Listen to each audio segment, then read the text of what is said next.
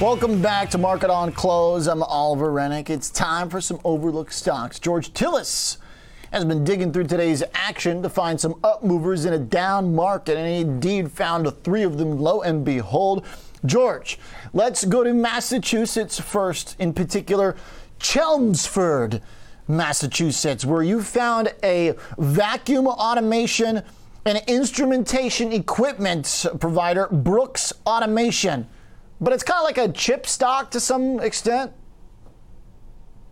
Yeah, chips and robotics, OJ. It's actually a pretty interesting company in the huh. semiconductor uh, equipment manufacturing business. Sounds like some MIT connections, perhaps, up there. Yeah, it could be. It could be. I mean, they do they do robotics for like wafer handling and, and semiconductor manufacturing. They also have robotics that do things like contamination control. Okay. Systems for uh, wafer manufacturing. So like industrial vacuums. Applications. Like if I'm in a lab and there's much, yeah. parts and dust and I need to clean up my you know fabricator. Yeah. Okay. Yeah, and the other thing is uh, life life sciences. Uh, they actually uh, provide things like cold storage systems. It's all this MIT stuff, by the way, like informatics, human genomics. all this stuff requires temperature temperature temperature controlled machinery, and that's where Brooks Automation also has another uh, core business. But uh, interesting company, OJ. It's actually up about 33% on the year for a semiconductor company. It hasn't performed all that well, but uh, pretty interesting to see KeyBank going back to a couple quarters ago. They had a price target of $71. They increased that to 115 the next quarter, and they just recently up their outperform rating to a price target of 146. And I think uh, one of the things to mention for the company, despite it's been underperforming some of the semiconductor companies, some of the bigger names that we know of, like AMD or, or uh, NVIDIA, is taking a look at some of its financials, which overall, if you look at its quarter over quarter numbers, uh, as reported last quarter in Q2, Revenue was up five uh, fivefold quarter over quarter, as well as profit margins, which doubled as alongside free cash flow. So I think this is a company that fits right into what uh, you know a lot of the folks were talking about in the panel just a moment ago. I think it was uh, Tom who mentioned, or Scott, semiconductor shortages. So I think this is a play on that, and uh, maybe this is why we're seeing the upgrade. I think the finances are one of the reasons why, but also uh, looking at the price action of the stock, it's actually come down since May, where a lot of the growth companies, where this one is growing, uh, based on last quarter's result, about 43%, have actually done pretty well. This company has not, and I think now it's starting to catch attention by analysts. Okay. Uh, George, I was just looking at some of the leadership on the team, a lot of engineers. And the one MIT grant I could find is uh, on the business side, so go figure. Bottom line, though, is they're doing pretty cool stuff. We were talking the future of tech with yep. one of our guests here on the show uh, this afternoon, and with now the analysts catching wind of this, the overweight from KeyBank. Uh, that's uh, can go a long ways for companies that are you know small to mid cap businesses. Yeah, I mean, it's an interesting company in the sense that it is a small cap. I mean, total uh, revenue last quarter is at a billion. Market cap's about six billion. So I'm gonna call right. it small to mid cap kind of company. But I think if you just look at the quarter over quarter metrics, and I did look at KeyBank's trajectory in terms of their ratings.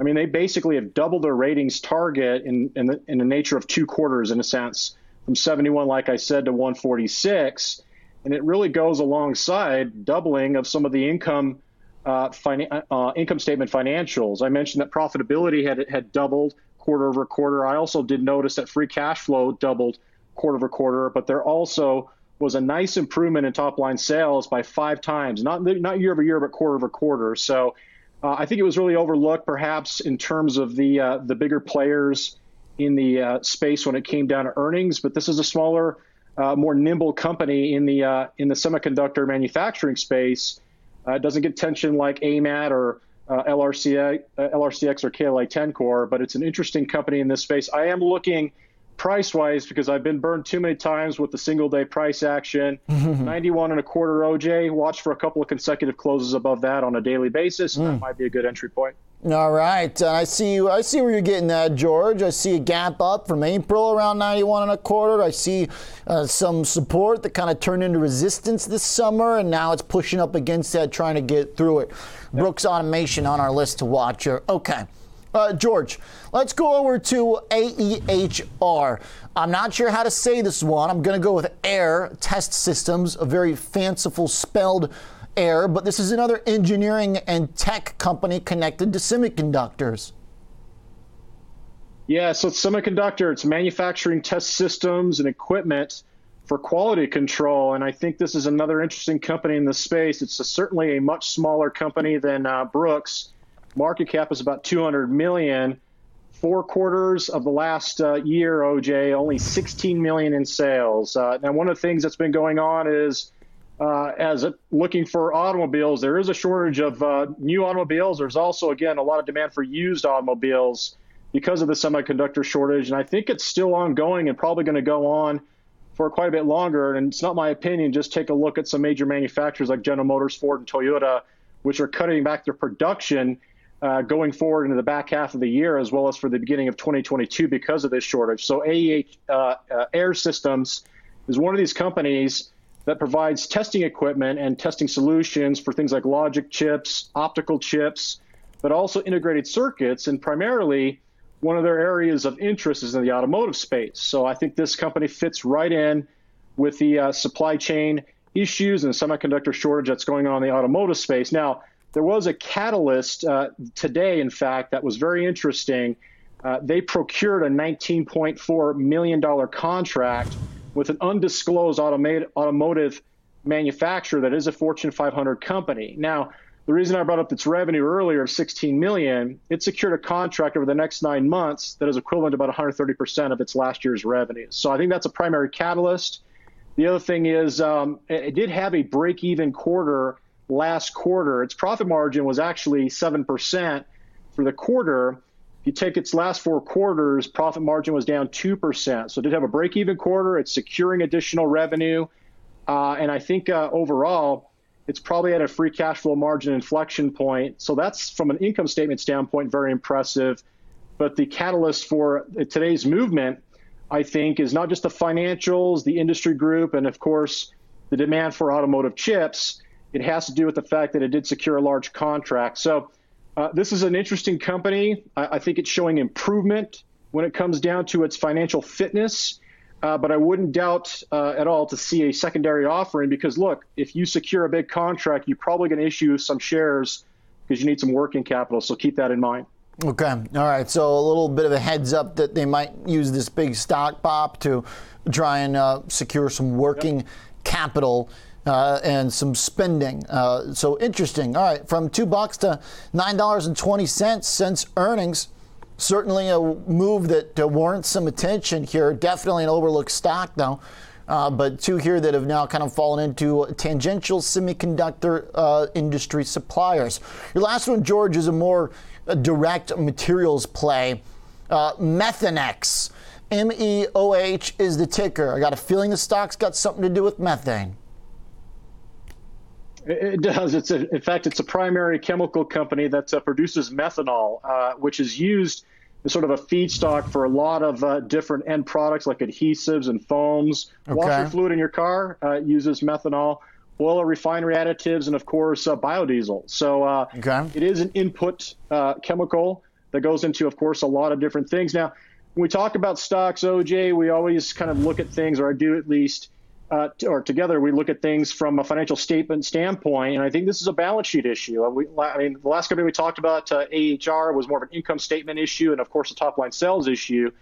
But I think what today's catalyst for the company is uh, the analyst upgrade uh, for the stock, which is down 14% year to date. Barclays actually ups their target to 53 from 39 and upgrades the stock to an overweight rating. And I think it's uh, it's based on its balance sheet. I went and looked at the consensus price target for the company. It's about $46. Uh, so going back uh, and looking at the history, this is a situation where the analysts like what's going on from a balance sheet perspective because just like many stocks in 2020, Methanex wasn't immune to what was going on. Uh, demand was cut back. They had to cut back production as well as dividend.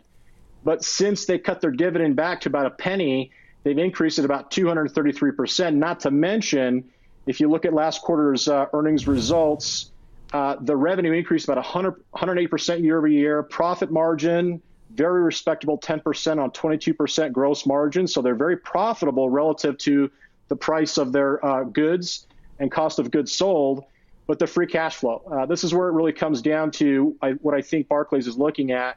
The free cash flow yield for the company is about 15%, with free cash flow last quarter increasing 130%, particularly operating free cash flow has jumped to about 28% relative to 17% last year. So if you look at the cash in the balance sheet, about $760 million compared to a market cap of uh, 3 billion, uh, let's just uh, round things down for the sake of things, about 25% of the balance sheet is cash. And so what I think is going on here is, is that Barclays sees this huge cash pile, not to mention the company spent about $105 million last quarter as reported in their earnings for working capital.